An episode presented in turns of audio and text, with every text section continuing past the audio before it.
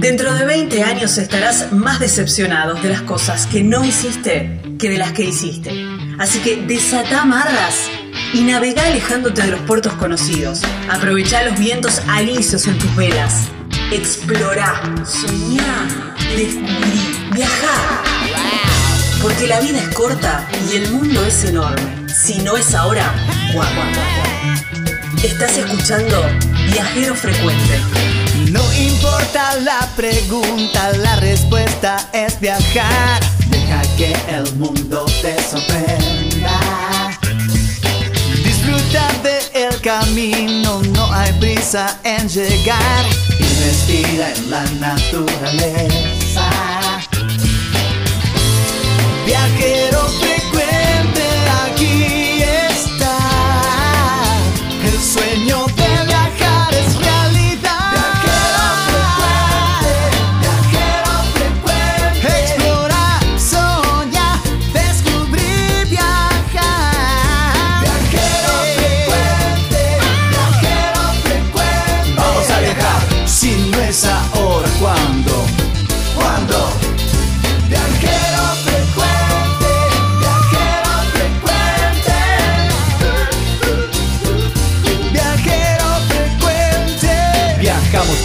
cambiarle la ropa al alma. Tienes que tomarlo con calma. Un gran viaje que te entrega al cielo. Siempre comienza con un paso pequeño. A tu sueño, dale, dale vuelo. Y viajero frecuente te dirá que hay de nuevo.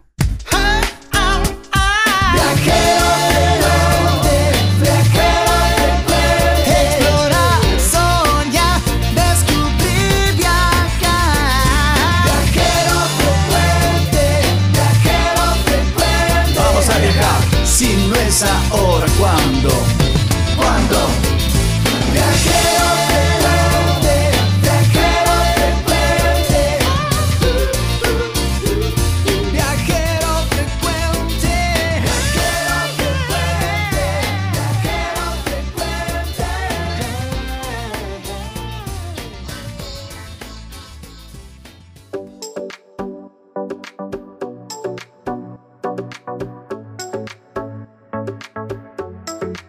Hola, ¿cómo están? ¿Cómo andan? Ya disfrutando algunas provincias de las vacaciones de invierno. Tan esperadas las vacaciones de invierno, qué lindo.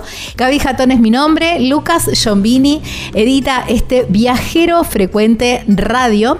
Este es el número 367 y vamos a hacer un montón de kilómetros porque vamos casi de un extremo al otro.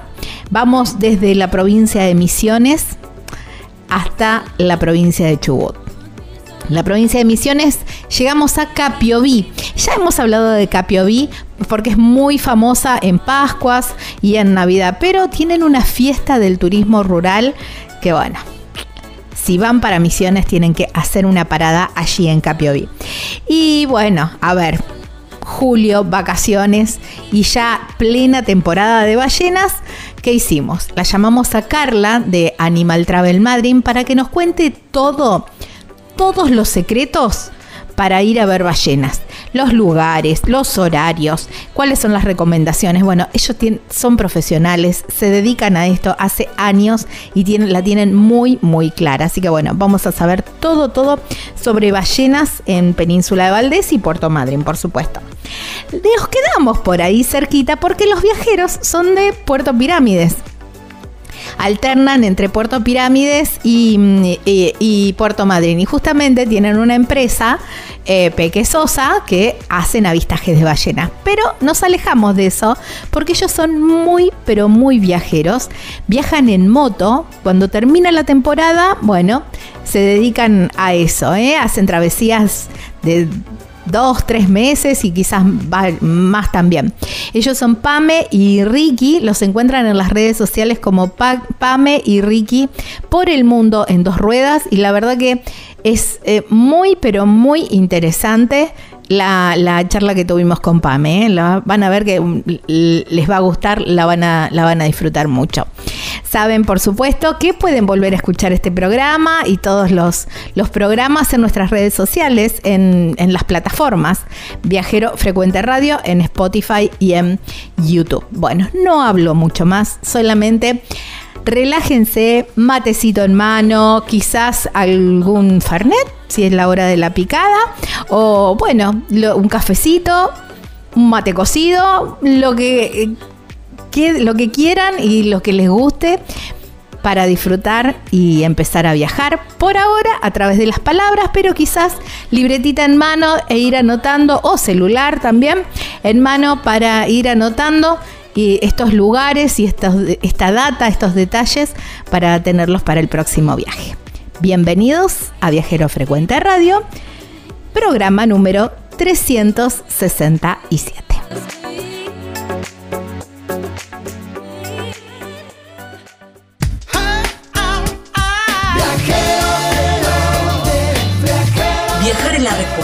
No importa cuál sea la pregunta. Estás escuchando Viajero Frecuente.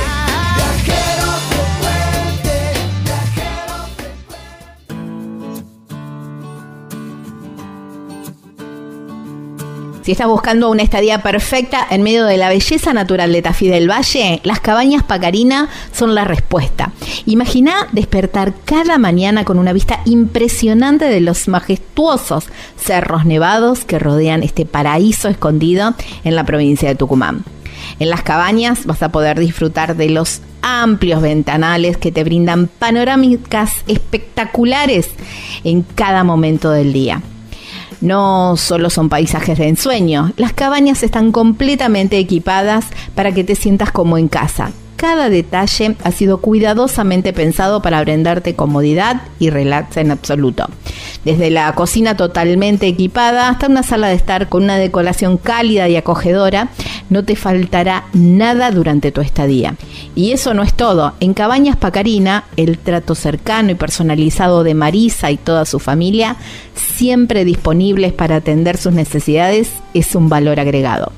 Tafí del Valle te espera con su magia y su encanto natural. ¿Qué estás esperando para descubrirlo? Reserva ahora en Cabañas Pacarina. En las redes sociales los encontrás como Cabanas Pacarina, Pacarina con Q. El teléfono o el WhatsApp es el 381 331 3588 y la página web súper completa es www.cabanaspacarina.com.ar. Relájate, pasa unos días en paz y serenidad ahí en Tafí del Valle, provincia de Tucumán, República Argentina.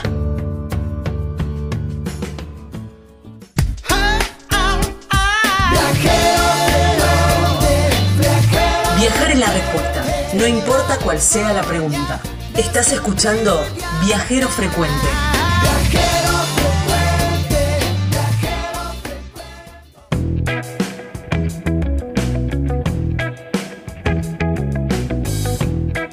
Estamos en Viajero Frecuente Radio. De esta manera nos encuentran en todas, todas las redes sociales. Ponen.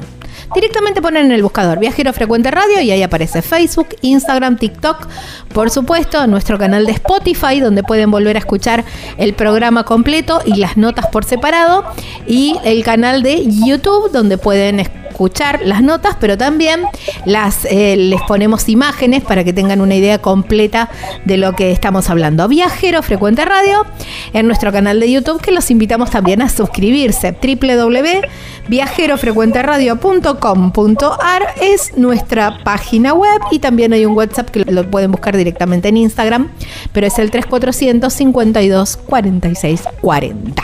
Dicho todo esto, nos vamos para la provincia de Misiones. Pensando también un poco en vacaciones de invierno, las propuestas, quienes no nos gusta mucho el frío, o por ahí, bueno, si no vas a hacer algo de nieve, decís, bueno, vamos para el norte, vamos para Misiones, que por ahí el clima es un poco más amigable. Pueden haber días de fríos también, pero quizás no tantos como más en el sur. Entonces dijimos, hay un lugar que es muy característico en eh, Navidad se pone, es como que todos los reels en todas las redes sociales aparecen porque justamente decoran la, la ciudad de una manera muy, muy bonita y siempre en base del reciclado también, en Navidad o para Semana Santa, que es Capioví. Para conocer un poco más de esta propuesta, por eso lo llamamos a Ricardo Baigual, él es el director de turismo de Capioví, que lo tenemos del otro lado de la línea. Hola Ricardo, gracias por tu tiempo y bienvenido a Viajero Frecuente nuevamente. Hola, ¿qué tal? ¿Cómo están? La verdad, un gusto volver a, a contactarte con a contactarte contigo eh, y a toda la audiencia de tu programa. Eh, sí, como contás, es así. Nosotros tenemos la, la- el- digamos la temporada alta es Navidad en Capioví, que ya es un producto casi posicionado, por lo menos a nivel acá regional. Y bueno, la Semana Santa, que de- denominamos Pascua en Capioví, y bueno, y ahora para vacaciones de invierno, nosotros tenemos un evento que es la Fiesta del Turismo Rural, que se hace, esta es la 12 edición, este ya hace un tiempo, y bueno, y la idea fue tomando fuerza, fuerza en los últimos años, y este también lo queremos posicionar como un evento como para vacaciones de invierno. Claro. Entonces la idea surgió y, y- y ya se acoplaron otras este, otros colaboradores a la fiesta y es así que a partir de lo que fue la temporada pasada empezamos a empezamos digo yo son las otras personas por ahí las que están encargadas de eso de adornar también la, la, la parte céntrica de nuestra localidad eh, con motivos todo que digamos tiene que ver con la cuestión rural. Nosotros tenemos mucho hincapié en lo que son los productos eh, alimenticios los productos de la granja los productos de la, de la, de la tierra. Eh, y a partir de ahí este surgió y bueno y, y pegó muy bien y hoy hoy por hoy estamos haciendo la esta 12 edición como te decía con todo este decorado que acompaña estas tres semanas que van a ser de vacaciones de invierno.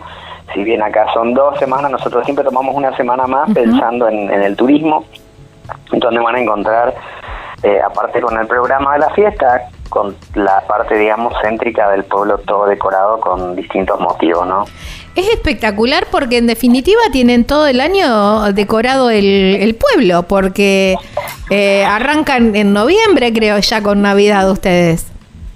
Exactamente. Y enero también lo dejan. eh, claro, claro, claro. Sí, ese siempre se empieza en el, el, primer eh, domingo de Adviento, que es un poco la, la fecha inicial de lo que es Navidad en Capioví. Este, y bueno, se mantiene todo diciembre con el evento en sí y se deja en enero por el turismo. Claro. Semana Santa también, tenemos prácticamente todo el mes de abril decorado el pueblo, el motivo de la Pascua. Y ahora en invierno, como te decía, con esta propuesta eh, de producción sana, de, de- de volver otra vez a las, a las fuentes, donde la, la tierra es un poco la, la madre de todo, lo que se produce y bueno, en ese sentido direccionamos el evento hacia esa parte donde la gastronomía tiene mucho que ver, donde bueno, todo lo reciclado también eh, vuelve a tener un protagonismo, eh, bueno, y es así que bueno, que el 15 y el 16 de julio es el primer fin de semana nuestro de, la- de las vacaciones, mejor dicho, el intermedio, en donde hacemos la, la fiesta del turismo rural, que tiene que ver un poco con la propuesta turística que tenemos también nosotros, que tenemos granjas de agroturismo, Ajá. de hace muchos años que vienen trabajando mm, prácticamente del año 2000 eh, vienen trabajando eh, con una propuesta de mm, reconversión agropecuaria eh, mm, con propuesta para la gente que quiere visitar estos emprendimientos y bueno a raíz de eso surgió la idea de hacer una fiesta Claro. y bueno es así que lo venimos haciendo hace 12 años ¿no? Ricardo, eh, voy un chiquito para la decoración y después ya nos metemos en el, en el tema de las visitas. Eh, la decoración, eh, bueno, tienen un par de videos en, en las redes sociales y la verdad que felicitarlos, ¿no? Porque el ingenio que tienen para, para tomar, qué sé yo, una botella, una lata o cualquier otra cosa y convertirla realmente en obras de arte y en el conjunto lo que se logra es impresionante. Estoy viendo unos zapallos, unos rabanitos, unos choclos que son increíbles, que realmente no sé cómo los hacen, pero están espectaculares. Así que felicitaciones y felicita de mi parte también a todo el equipo que imagino que debe ser mucha gente que también de paso tiene su, su, su salida laboral con esto, ¿no? Claro, es un grupo de gente, bueno, en este momento son este, dos personas son las que por ahí crean la idea y la llevan adelante como nuestras artistas, eh, las manos mágicas como le, dice- son le increíbles. Y bueno, y un grupo de colaboradores que están siempre todo el año, porque esto requiere de Claro. un trabajo de, de todo el año. Eh, hay muy poco tiempo, muy poco tiempo de descanso para, para un grupo de gente, sí, que, que en- en- digamos, digamos que la demanda hizo que también se, se contrate personas ya de una manera casi permanente, Claro. como te digo, y mucha gente que colabora Claro. con su tiempo, con, trayendo sus, sus, botellas, su lata y después yendo al taller de, de- de- de- del reciclado para transformarlas en, en adornos. Sí. Esa es un poco la, la, la forma en que se tiene este trabajo ya, eh, que lleva mucho tiempo, mucho tiempo y esfuerzo, ¿no? La verdad que maravilloso y bien vale, bien vale hacer un desvío en el camino y entrar a Capiobí y disfrutar de todo esto. Me contabas recién hace un ratito que bueno, justamente es la fiesta del turismo rural, ustedes tienen muchas muchos establecimientos que reciben al turismo con diferentes propuestas. Eh, ¿Cuáles son esas propuestas? ¿Qué es lo que podemos visitar en cada uno de esos establecimientos? O algunos por ahí si son demasiados y no te puedes extender. Sí, no, no, no. En, en cuanto por ahí a cantidad, no son muchos, pero sí son, son establecimientos y son familias que se han establecido, ya como te digo, hace mucho tiempo, que vienen, entendieron primero lo que era la actividad del agroturismo, del turismo rural, y a partir de ahí han cambiado muchísimo lo que es la forma de producir. Eh, me refiero por ahí a cuestiones más que tienen que ver con, con, con lo sano y natural. Claro. Eh, qué sé yo, por mencionarte una familia que se dedicaba al tabaco con todo lo que representa el trabajo en el, en el tabaco, con el tabaco, se han reconvertido y han volcado eh, ese trabajo, se han transformado en productores de turismo, de agroturismo, con gastronomía, con producción de peces de río en estanques, eh, otros Ajá. que se dedican a la parte de la apicultura, a la miel, la miel de abeja, eh, bueno, y así. Claro, Tenemos eso- la Granja Navidad, que es una de las más antiguas, y la otra es el, el agroturismo soft, que son las dos más importantes, las dos más añejas, las que están trabajando hace mucho tiempo eh, con esta política, en Y- donde la familia participa, algunos ya cuentan con alojamiento, eh, bueno, una piscina, en dos, mejor dicho, piscinas ya en sus en sus predios, este, bueno, eh, y se han, se han reconvertido, como te decía, que por ahí me parece que va va la, el asunto. Eh, y bueno, y otros establecimientos que son camping rurales, como el Recreo, que también ofrece cabañas, este, en la Bajada Vieja, bueno, entre las ofertas, entre lo, más destacado de la oferta turística de nuestro turismo rural, ¿no? Claro, eh, qué lindo, ¿no? Porque, bueno, contacto 100% con la naturaleza y también imagino que eh, ver un poco de la, producción y, y- y poder eh, interactuar con los productores, ¿no? Y conocer cómo nace determinado, determinado producto. Claro, ese es uno de los objetivos que tiene justamente el turismo rural, el agroturismo, es justamente el contacto del visitante con el mismo productor de la, de la tierra, con el mismo dueño del, del establecimiento, la familia, como te decía. Eso es lo, lo, lo que se rescata de todo eso. Eh, es uno de los valores a destacar, digamos, de esta cuestión. Y acá están arraigadas las cuestiones de- de la idiosincrasia también propia del pueblo, ¿no? Claro. Eh, y siempre una fiesta más de este estilo viene acompañada con buena gastronomía. Eh, entonces, bueno, ¿qué es lo que vamos a probar en esta fiesta del turismo rural ahí en Capiobí?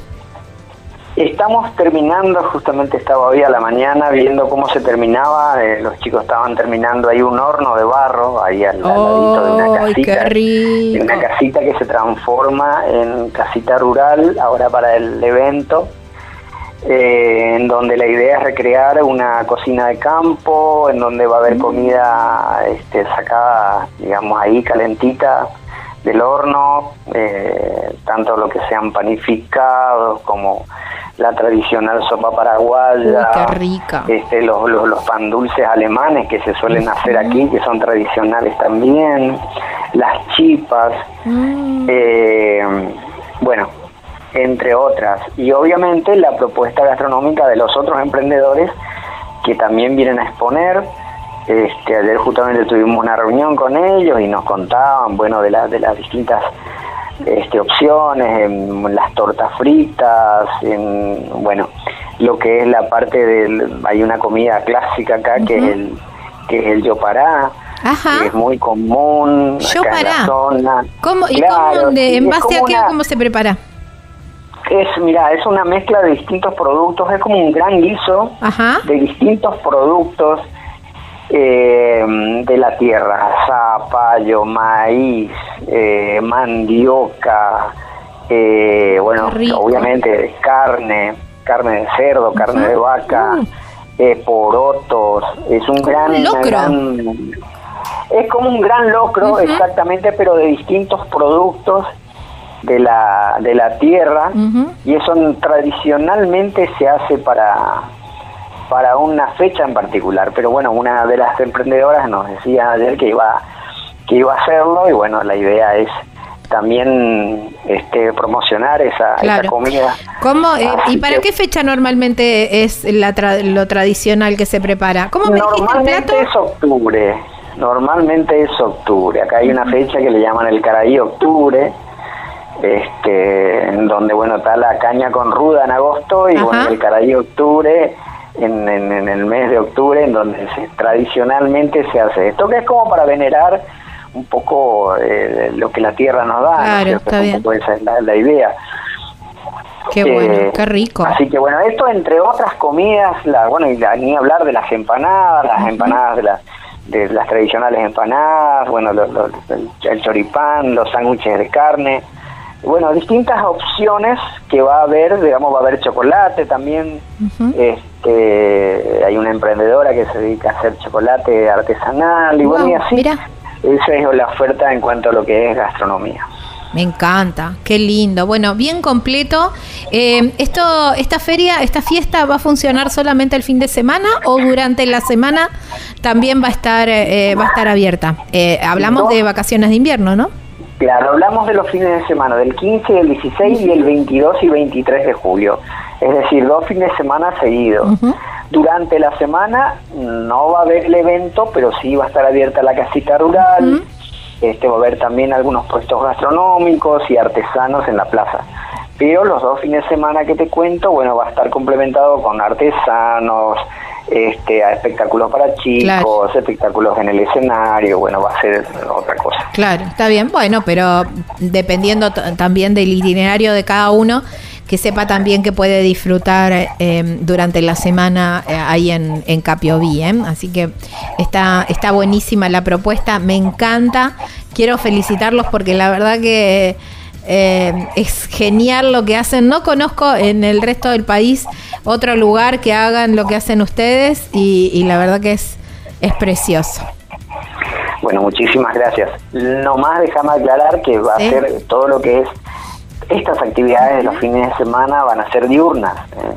Aclarar porque la, por la época, Claro. si bien ahora en este momento te cuento tenemos 30 grados. Wow, 32 y vos sabés que te iba a preguntar, porque empecé, Sí. viste que empecé la nota hablando de esto, de, de que tienen un Sí, clima bastante amable. ¿Cuál es la media en julio, más o menos, así como para tener una idea? mira, tenemos temperaturas promedio de 20 grados. Oh, acá, qué 21 lindo. grados, 22, o sea, y estos calorcitos que, bueno, el, el- el veranillo de San Juan, como se denomina, eh, que es tradicional ya para la fecha de San Juan que haya unos días de calor, este, nos, no- nos acompaña con estas temperaturas y sí hizo unos, unos- días de frío, pero nada, son muy pocos los días de frío, Claro. no es que no hace, sino que son pocos. Claro, perfecto, me encanta. Ricardo, eh, muchísimas gracias por tu tiempo y por traernos un poquito de, de Capioví a Viajero Frecuente. Muchísimas gracias a ustedes y a toda la gente. Eh, los esperamos por acá, por Misiones. Ahí está, abrazo grande. Planazo, planazo para, para estas vacaciones de invierno, ¿eh? ir a Misiones y mm, estábamos hablando con Ricardo Va Igual, que es el director de turismo de Capioví en la provincia de Misiones. Estás escuchando Viajero Frecuente. Explorar,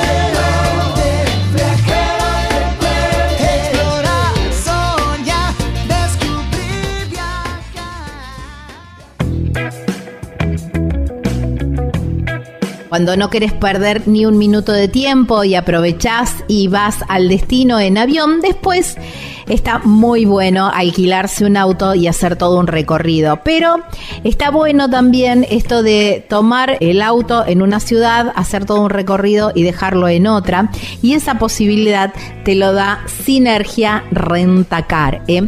Lo podés tomar en cualquier parte del noroeste, devolverlo en Córdoba, devolverlo en Mendoza, al revés, tomarlo en Mendoza, devolverlo en el noroeste. Bueno, donde vos quieras o quizás, no sé, te tomaste un colectivo o te fuiste en tren y después seguís con el auto o quizás querés hacer una travesía que necesitas un vehículo 4x4. Bueno, Todas esas opciones las podés hacer y ni hablar si vas por viaje de negocios o algo de eso, las podés tomar con Sinergia Rentacar. ¿eh? La verdad que es una empresa súper, súper responsable con los autos muy, pero muy nuevos. Están 724 ahí para atender cualquier duda que tengas y para reservar también. Te esperan en el aeropuerto, te esperan en la estación. Servicio increíble. Mira, el teléfono, este que te tenés que agendar, por supuesto, es el 381 4735377. En las redes sociales los encontrás como Sinergia Rentacar y no te vas a arrepentir, te vas a hacer tremendo viaje con ellos.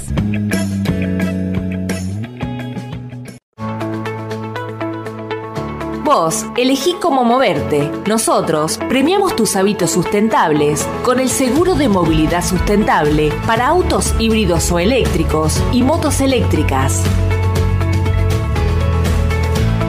Protegemos tu auto o moto híbrido o eléctrico ante robo, incendio, inundación, daños por granizo y daños en cristales sin franquicia. Además, contás con un seguro de vida individual y auxilio mecánico por avería o accidente.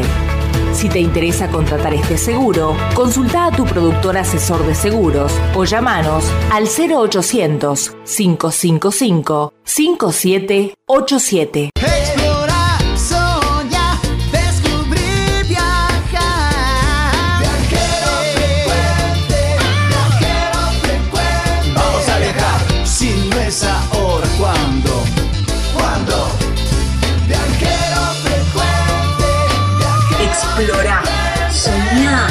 descubrí, viajá.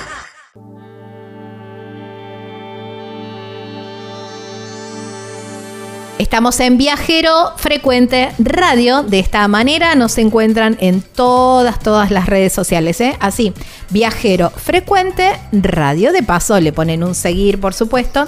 Y ahí van a ir teniendo toda la info y todas las cosas que vamos subiendo, todos los tips y todas las. Y por supuesto, la info de los programas. Bueno, resulta que eh, estos días estuve charlando con mucha gente y hablábamos de, bueno, que ya empezaba la temporada de ballenas en, Puerto Madryn, en, en general, en Península de Valdés también, por supuesto. Y salieron un montón de dudas, porque salieron como, no, yo no fui, yo fui al Doradillo y no las vi, las veía como a kilómetros. ¿Cómo las va a ver a kilómetros que la- prácticamente las tocas? Le decía yo. No, no, porque no sé por qué, qué pasó. No, que yo que tengo miedo de navegar y por eso le tengo miedo a la navegación y no fui. Entonces dije, a ver, hay un montón de desinformación y yo dije, acá hay una persona que tiene muy clara, muy clara toda esta información para que nos aclare perfectamente y además, por supuesto, como hay tipos de viaje como cantidad de viajeros en el mundo, ellos te arman el paquete a medida en función de tus gustos, si te gusta navegar o no te gusta navegar, si te gusta quedarte horas en la playa o no, ellos te arman todo el itinerario. Entonces la llamé a Carla de Animal Travel Madrid, que tienen toda la experiencia, no sé la cantidad de años que tienen haciendo, ahora le voy a preguntar, haciendo, mm, haciendo receptivo en Madrid y tienen toda esta información para que quienes elijan hacer una experiencia de ballenas puedan tomar esta decisión en función del tiempo que tienen ellos, pero también a lo mejor decir, bueno, elijo en función de lo que yo quiero ver y lo que yo quiero aprovechar porque tienen disponible todo el año. Hola Carla, gracias por tu tiempo y bienvenida nuevamente a Viajero Frecuente. Hola Gaby, ¿cómo estás? Tanto Bien. tiempo, ¿cómo andas? Bien, bien, muy bien, muy bien. Y yo dije, vos sabés que yo mientras escuchaba a estos amigos hablar y qué sé yo, dije, claro, digo, tenemos que hacer una nota con Carla de esto porque, digo, hay, hay tantas experiencias con ballenas y es tan sublime ese momento. Para mí, si vos me decís tus mejores momentos de, de- de tu vida, salvando por supuesto los nacimientos de mis hijos y esos acontecimientos, digo, un lugar de viaje, no, ir a ver las ballenas, es, es sublime, no sé. Y, es y digo, terrible, sí. es, y digo, eso tiene que ser una experiencia completa. Entonces digo, bueno, va, a ver, vayamos por partes, dijo Jack. Y recién fuera de aire se armó como un pequeño debate, porque a mí, yo cuando fui, fui en octubre y me dijeron, la mejor época para ir es en julio, porque el agua es más transparente, se ven más. Y vos me dijiste, yo no estoy tan de acuerdo. A ver, Perdón, pasó? perdón. Primero, bueno, vamos a empezar de que bióloga no soy. No, no, Eh, pero acá no hablamos pero- de biología. Yo quiero experiencia, experiencia. experiencia para el viajero. La biología la dejamos para los expertos. Hay un par de tips que son los que vamos a hablar hoy, que por supuesto que es súper importante que uno los tenga. Ya. Y que si no se los acuerdan, porque su viaje quizás es para el año que viene, para otro momento, saben que nos escriben, nos, nos pueden buscar en la web como Animal Travel, nos consultan y nosotros siempre vamos a estar disponibles como para darles una mano porque sabemos que la información a su vez es mucha y va variando de acuerdo a la época del año. Tal ¿sí? cual, tal cual, exacto. Y a pesar de que manejemos toda esta información, hay situaciones que no podemos controlar, como el clima, por ejemplo. Claro.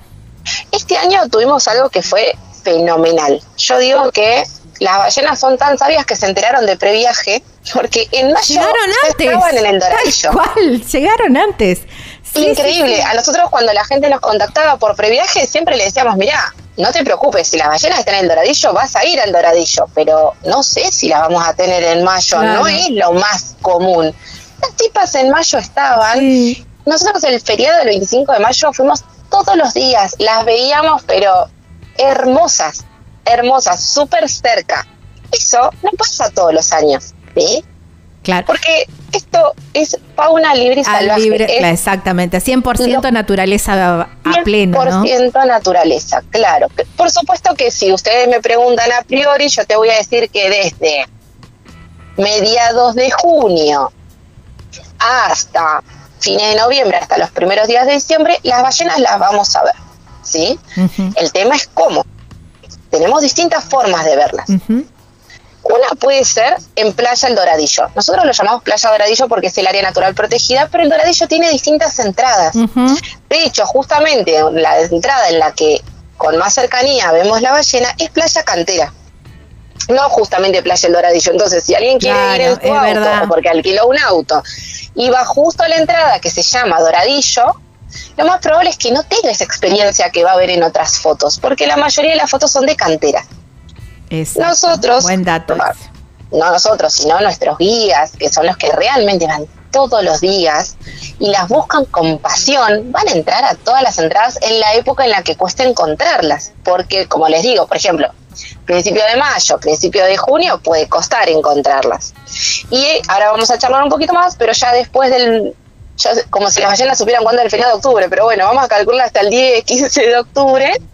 Solemos verlas bien en el doradillo y después nos cuesta encontrarlas en el doradillo Mirá, hay ballenas, pero nos va a costar encontrarlas y no siempre las vamos a ver desde la costa. Lo más probable es que las vemos embarcándonos, ¿sí? está. Espera, Decime. antes de entrarnos en, en la Sí. parte de embarcado, de, de hacer eh, Sí. la, la navegación, eh, Sí. es importante aclarar que el, para ir al Doradillo, del Doradillo en general, ¿no? Como vos decías después, el lugar es Playa Cantera, eh, hay que hacerlo en, eh, en marea alta. Exactamente, es elemental la marea alta para Playa Canteras. Sí o sí. O sea, yo tengo que armar las excursiones que nosotros armamos, las armamos día a día Claro. con marea alta. Si en la fecha en la que ustedes tienen existe marea alta al amanecer o al atardecer, Mm, soñado. es, pero la frutilla del postre. De hecho, eh, eh, hemos hablado, creo, en otra oportunidad, eh, que hay también eh, nocturnas para, para, mm, para hacer el doradillo. En, Exactamente. en luna llena. Sí, nosotros siempre que coincide la luna y podemos, ¿por qué te digo podemos? Porque hay veces que tenemos dos mareas por día. Claro, sí, sí, tiene que ser, tienen que también alinearse tenemos- todos los planetas. Son un montón de factores. Imagínate que, por ejemplo, a ver, ya fines de septiembre amanece y atardece más temprano. Pero ahora, en la época en la que estamos ahora, por ejemplo, fines de junio y amanece más tarde, atardece más temprano. Claro. Entonces, bueno, y a veces no siempre llegamos a coincidir con la luna. Claro. Son muchos factores, pero Sí, si sí, pueden, aunque sea intentarlo, es del horario de la marea alta, dos horas antes y dos horas después, que se puede disfrutar este espectáculo. No quita, por ejemplo, no sé, en julio, agosto, que hay tantas ballenas, septiembre, que se vaya sin la marea alta y que también disfrutemos las ballenas cerca, puede pasar. Ajá. Pero es mucho mejor siempre apuntarle a la marea alta. Bueno, eh, hicimos el doradillo, nos volvimos locos ahí cuatro horas mirando ballenas, pero queremos más, queremos más. Y decimos, Bien. bueno, ahora vamos para la parte de embarcados, la de la, la- la navegación. Exactamente. La el único lugar donde nos podemos embarcar para ver las ballenas es Puerto Pirámides, a unos 100 kilómetros de Madrid, por asfalto, dentro de Península Valdés. Así que los que se vayan a ir a Puerto Pirámides sepan que tienen que abonar la entrada a la península, ¿sí? Está. Es un parque nacional, les recomendamos que lleven efectivo. Ajá. Eh, hay postnet, pero a veces fallan, ¿sí? Imagínense que estamos en un área bastante alejada del resto de las áreas urbanas, ¿sí? Entonces, a veces lo que es la conexión por ahí puede fallar, así que por las dudas les recomendamos siempre que lleven efectivo, aunque en. Pirámide hay hasta cajero automático, pero por las dudas, por las ¿sí? dudas. Está, buen dato. Puerto Pirámides es también una belleza. Vos, Gaby, Ay, no, estuviste cuando divino. viniste acá. Sí, sí, sí, divino. Eh, callecitas empedradas, un pueblo chiquitito, muchos barcitos. No, no, es divino. Aparte, en cuatro cuadras, cinco, no sé cuánto tiene Puerto Pirámide, pero la hay un montón de gente. La gente me dice qué calle y qué altura. Primer bajada al mar y no hay altura. Es una cuadra. Claro. No, no, pero es divino, aparte tiene muchos barcitos, muchos lu- porque bueno, mientras esperás, porque siempre hay que llegar con, con tiempo, digamos, para, para poder eh, aprovechar y, y, viste, para que no te pase nada en el camino, ir Sin duda. llegar con Siempre tiempo. Les pedimos que estén media hora antes del embarque en la oficina, ¿sí? Por cualquier cosa. Aparte, entre que les dan las tarjetas de embarque, se ponen los chalecos, siempre media hora antes de la oficina. Les recomendamos siempre ir con el avistaje contratado, porque hay momentos en los que van a haber seguro lugares, pero hay muchos, muchos días al año en los que no hay lugar. Y aparte, no hay lugar. Si ustedes lo contratan con anticipación y, por ejemplo, nos dicen, yo voy de tal día a tal día, nosotros los ayudamos a ver cuál es el mejor día. Claro. Y dentro del mejor día, el mejor horario. Porque dentro de un solo día hay distintos horarios. Hay gente que va a decir, ay, no, lo mejor es el avistaje a la mañana porque yo fui a la mañana, sí, pero hay días que es a la mañana y hay otro día que es a la tarde. Claro. Carla, hablando esto de, de, de- de pasajeros en general, esto, esta actividad de, de embarcación también es apta para todo público. Pueden ir niños, eh, gente adulta mayor, digamos, es para todo el mundo. Es para todo el mundo. Nosotros mandamos bebés, Ay, obviamente tenemos que ver las condiciones climáticas. Claro. ¿sí? Pero bueno. Claro, porque no hay cubierta, digamos, es todo No. al aire libre, porque justamente tenés libre. que ver eh, las ballenas. Exactamente, es al aire libre. Así que eh, por ahí analizamos un poquito el clima, eh, cómo va a estar, pero en general no tiene ninguna contraindicación. En el caso de personas con movilidad reducida, con silla de ruedas, solamente pedimos que nos avisen con anticipación, se prepara la rampa y también pueden embarcar. Qué bueno eso también. Sí. Qué importante. Y la única, podríamos tener la única embarcación semi, o sea, con una parte cubierta, es el submarino. ¿sí? Claro. Eso es un semi-sumergible. La planta baja, vemos las ballenas a través de ventanitas y bueno, y ahí estaríamos cubiertos. Está bien. Y la vemos desde abajo del agua. Y en la planta alta es como un avistaje tradicional. Claro, ahí tenés eh, lo mejor de los dos mundos, digamos. También. Exactamente, sí, la verdad que es una experiencia hermosa, pero siempre sabiendo que la visibilidad del agua no siempre es la mejor, que la ballena no siempre tiene ganas de acercarse. Entonces Claro, uno a veces también. por ahí dice, bueno, pago el submarino porque las quiero ver debajo del agua y después, Ni che, pero no, la ballena no se acercó. Bueno, Y es que eso bueno. está en las posibilidades. Están si la ballena se acerca, si la visibilidad es buena, si justo ustedes estaban de ese costado, es una experiencia que no se la olvidan nunca, pero tienen que saber que no se puede garantizar esa foto, ¿sí? Claro. Dependemos de lo que la ballena quiere. Exacto. Y es lo más lindo, porque cuando se da uno puede valorar también que la fauna nos eligió, que la fauna se acercó. No es lindo andar corriendo una ballena para que nosotros lo podamos ver, ¿sí? La idea es no molestarlas. Eso es importante, ¿no? También aclarar que, digamos, eh, esas navegaciones eh, se acercan, las encuentran, se acercan y, y después sol- es dejar que solo la, la ballena con su curiosidad y con su amabilidad eh, se acerque y normalmente se acerca o se queda donde está y de a poquito, de a poquito te vas acercando y la tenés ahí, no te digo que al alcance. Bueno, hay gente que ha tenido la experiencia de tenerla prácticamente al alcance de la mano eh, y es una locura, ¿no? Sí, la lancha lo que se hace es se apaga el motor y es la ballena la que va a decidir Claro. si se acerca o se quiere ir. Y si se quiere ir, se va a ir. Y se No va. la vamos a andar corriendo. Eh, sí, es maravilloso. Gaby, ¿sabes qué nos está faltando? Dime. Ver la ballena desde Puerto Madryn. Desde Nosotros- Puerto Madryn. Ajá. Tenemos hoteles en los que abrimos la ventana, vemos Es el verdad. agua y tenemos la ballena Es ahí. verdad, es verdad.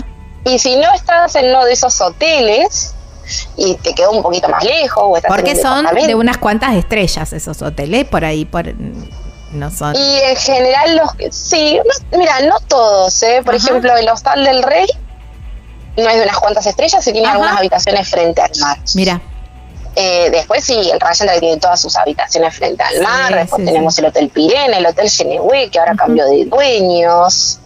No me los quiero olvidar porque son un montón Son y me van a matar. está bien. Ya, ya- ya me metí en lío en nombrar no, no, no hay problema. Escucha, eh, de todos modos, si hay alguien que quiere esa experiencia, que te llame o bueno, ingrese a las redes sociales, se contacta con ustedes y ustedes le dan toda esa información, tarifas y todo, ¿no? Sin Animal, duda. Animal si no, tienen habitación frente al mar o no están en alguno de esos hoteles, van a la playa. Van a la playa. En Madrid, no saben lo que es, no sé, un desayuno a la mañana, unos mates en Madrid y ver las ballenas. Los días en los que encima el mar está tranqui. Pueden recorrer el puerto, el puerto que está en el centro Sí, de Puerto Madrid. Está abierto al público. Solamente lo cierran los días de crucero por razones obvias. Pero después está abierto al público y un montón de veces tenemos las ballenas cerca. Es un paseo No, no te imperdible. puedo también. creer. Vos sabés que, bueno, viste que fue muy viral también esto y te pregunto de paso porque hay mucha gente Sí. que, lo, que, que quiere hacer esa experiencia, pero no sé si... eh, bien vale que lo aclaremos también.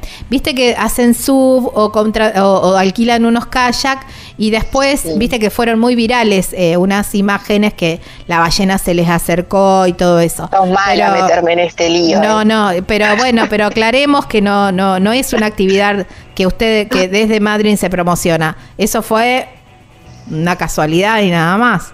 Sí, mira, así como te digo que cuando nos acercamos con las lanchas en pirámides, se apaga el motor y es la ballena quien Claro, empieza a acercarse, por. Yo, en lo personal, y esto es personal, ¿sí? Creo que si uno estás en el kayak o estás en la tabla y la ballena se acerca es una cosa. Ir a buscarla es otra, porque sobre todo el público común, eh, ni el público, me, me- me incluyo totalmente. Muchas veces yo no sé si eso es un grupo de cópula o es una ballena o es una madre con una cría, yo no lo puedo detectar. Claro. Y hay casos en los que sí saben los balleneros, porque están todos los días, Claro. entran cinco o seis veces al agua por día ellos. Sí, aparte ya las conocen, ya tienen nombres algunas y Sí, todo. y hay normas que ellos ya las conocen y las pueden respetar. Uno en un kayak, nosotros no sabemos qué está haciendo esa ballena. Si esa ballena nos vio, si nos está prestando atención o no.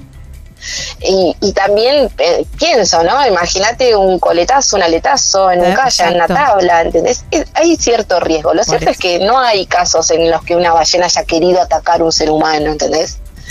Eh, no es ese tipo de animal. No, no, no, no, para, Para nada, pero bueno, la pero, torpeza o- claro, bien valía por ahí el, el aclarar esto, que no es no es una actividad que la gente va y dice, ay, yo quiero alquilar un kayak para hacer. No es una No. experiencia que, que, se, que, que, que esté destinada para el turismo. Si pasó, Claro. pasó de casualidad y esto también que aclarar. Son animales muy grandes y un kayak o una tabla es muy chiquito y un roce de semejante animal puede ser un problema, no por mala intención del animal ni por violencia del animal, sino Sí, justamente y- y por cuestión de tamaño, ¿no? ¿Y cuál es el límite y hasta cuántos kayaks? Porque Claro, lo que es el avistaje embarcado en Puerto Pirámides tiene límite de balleneros, Exacto. tiene límites de salida. Sí, Por eso sí. yo les decía antes, eh, reserven antes de ir, Ujú. porque no es que porque está todo reservado se pueden sumar salidas, no se Claro, puede, claro. porque hay normas que regulan la actividad. Bueno, ¿cuántos kayaks van- pueden estar cerca de una ballena? Claro. Entran un montón de situaciones en los que quizás los que amamos la naturaleza y si pensamos un poquito más, en- no nos molestemos, porque la verdad es que tenemos actividades para verlas hermosas. Em- Y una persona que sale en kayak, porque yo la verdad es que cero actividad, pero hace unos años salí en kayak.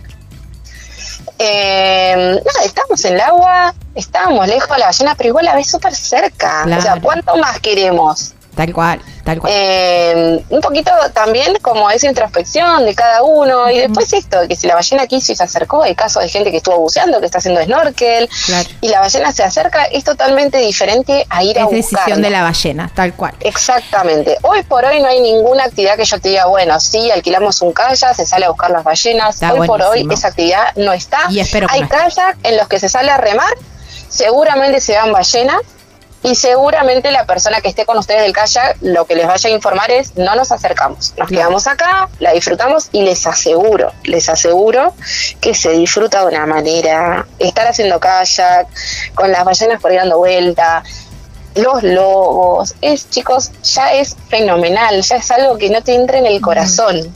Eh, no es que se necesita estar encima. Tal cual, tal cual. Bueno, hablando de, de avistajes y volviendo, eh, esto que me decías que desde Madryn, y está buenísimo, eh, desde, eh, desde el puerto, o a ver, repo en la playa y unos matecitos y también va. Sí, sí, mates en todos lados, mates Sí. en Madrid, mates en Doradillo, mates en Pirámide, mates en todos lados. Eso, aprovechar a disfrutar del silencio, de los, del horizonte, de los Mm. colores que tenemos. Una locura. Carla, como siempre me pasa con tus notas, siempre me quedo sin tiempo. Me quedaría horas hablando porque, ah, bueno, vivís en un paraíso, conoces, sabes un montón y siempre quiero exprimirte todo lo que puedo. Pero mm, hicimos como un pequeño repaso, a ver, una guía práctica del, del avistaje de ballenas.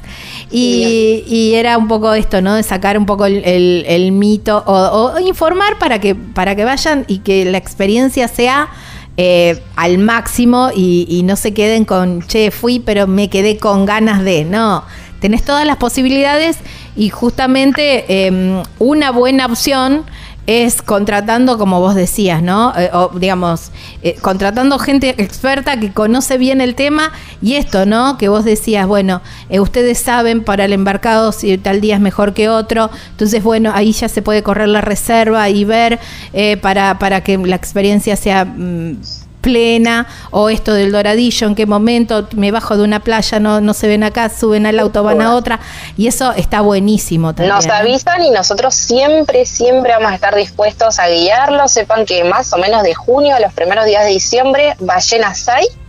Y lo que hacemos es recomendarles, bueno, por ahí hasta los primeros días de octubre, es lindo el doradillo, después lo seguimos viendo embarcándonos. Eh, hay momentos en los que hay que buscarla. todos los años son distintos, ¿sí? Hay años que las encontramos muy fáciles en noviembre, hay otros que nos cuesta un poquito más. Después capaz que desaparecen en noviembre, pero los primeros días de diciembre las empezamos a ver un poquito más. Pero bueno, verlas Claro. solemos verlas hasta los primeros días de diciembre. Mejor fecha para buscar ballenas para mí no hay, porque como les decía, incluyen, hay un montón de factores, Depende pero bueno, lugar, si vos me decís, claro. bueno, quiero ver ballenas para ver dulce y que no, nada, bueno, esto va a ser de fines de junio, julio, vamos a ponerlo de julio, hasta fines de septiembre. Ahí está. Digamos que quien está programando también para vacaciones de julio, planazo. Ay, sí. Planazo. Sí, sí, porque mucha, mucha cantidad de ballenas para Doradillo, las vemos en Madrid, las vemos en pirámides, todo, sí. Ahí está. Bueno, y como me decían a mí, que en julio el agua está mucho más transparente para la parte del submarino. siempre ropa en capa. Ropa en También. capa y zapatillas, ¿sí? Tienen que estar súper cómodos en todas las excursiones que hagan, Ajá. ¿sí? No tacos, no es necesario el glamour, son excursiones, ropa en capas porque pueden ir con la remera manga corta porque hay momentos de- donde puede hacer calor o adentro con el aire acondicionado del vehículo, camperita, campera de frío, no vienen a la Antártida, se pueden traer igual bufanda, gorros, pero ropa como de frío, sobre todo, no sé, la gente que es de Buenos Aires, cuando en Buenos Aires hace frío, bueno, sí, mira. Eh, Sí, no en la Antártida. Ponele eh, un consejo de los que vivimos un poquito más al norte, eh, de lo que te dice Carla, un, un abrigo más, por la duda. Un poco más de la campera, decís Un poco más de la campera, sí. No, no, la pero- campera de frío, sobre todo para Sí, las que vienen sí, en julio, rompeviento o algo de eso, sí, también. Tiene que estar, sí, sí, sí. Una térmica también. Térmica, bueno, eso ya queda en cada uno. Pero bueno, sí, puede ser. Para el día- hay días más fríos que otros. Lo que Sí. pasa es que también nos pasa, hay gente demasiado emponchada, pero es importante que esto se en capa, así que se Claro. puedan ir sacando, porque no siempre hace ese frío. ¿sí? Tenemos días sí y hay días que no. Exacto. Carla, agradecerte Bueno. muchísimo, muchísimo por, eh, por tu tiempo y por todos estos tips y estos consejos y por supuesto mucha más información directamente contactando con Animal Travel. Gracias, Gaby. Te mando un beso grande. Abrazo enorme. Todo lo que tenían que saber sobre ballenas creo que lo, que lo, lo desmenuzamos aquí para conocer un poco más. ¿eh? Estábamos hablando con Carla de Animal Travel Madrid. Así lo encuentran en las redes sociales, busquen y van a ver toda la cantidad impresionante de, excursiones y, y planes que tienen para Madrid. Ya veremos.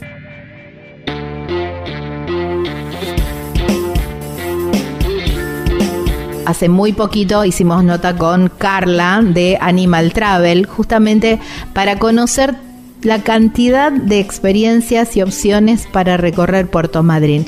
Y lo importante es contratar a expertos para optimizar tu viaje, optimizar tus tiempos, que tengas tiempo para descansar y para, si vas a hacer una excursión, que sea en el momento justo, en el horario, porque bueno, es de naturaleza y bueno, son animales y tienen sus horarios y sus costumbres. Ellos tienen toda la información para que vos puedas vivir unos días espectaculares y no pierdas tiempo o te equivoques en un horario ni nada de eso. Animal Travel Madrid, así los encontrás en las redes sociales. Hay un teléfono, un WhatsApp que es el 280 477-7019 y una página web súper completa donde vas a encontrar todas las excursiones con las descripciones y con solamente un clic poder reservar el la página www.animaltravel.com.ar ahí en Puerto Madryn, provincia de Chubut, en la República Argentina.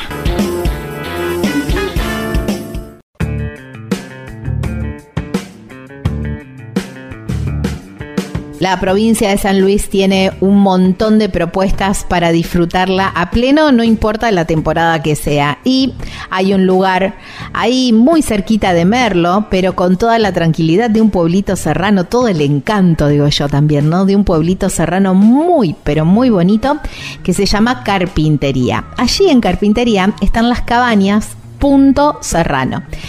La verdad que tienen todo, absolutamente todo lo que necesitas para pasar unos días increíbles y además un riquísimo y abundante desayuno que preparan las mermeladas ahí, eh, con los frutales de- del complejo. No, no, no, espectacular. Está Roberto, su familia también allí, que son quienes te atienden y se aseguran que vos pases los mejores días, ¿eh? para que aproveches cada momento también. El teléfono o el WhatsApp para contactarte es el 11 45 63 68 05. En las redes sociales los encontrás como Punto Serrano Carpintería y hay una página web que es www.serrano.com.ar allí en Carpintería, provincia de San Luis, aquí en la República Argentina.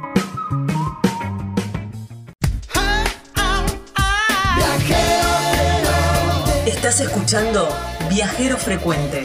Encontranos en Facebook como Viajero Frecuente Radio, en Twitter arroba Viajero Radio, en Instagram Viajero Frecuente Radio. Vamos a viajar, si no es ahora, ¿cuándo? ¿Cuándo?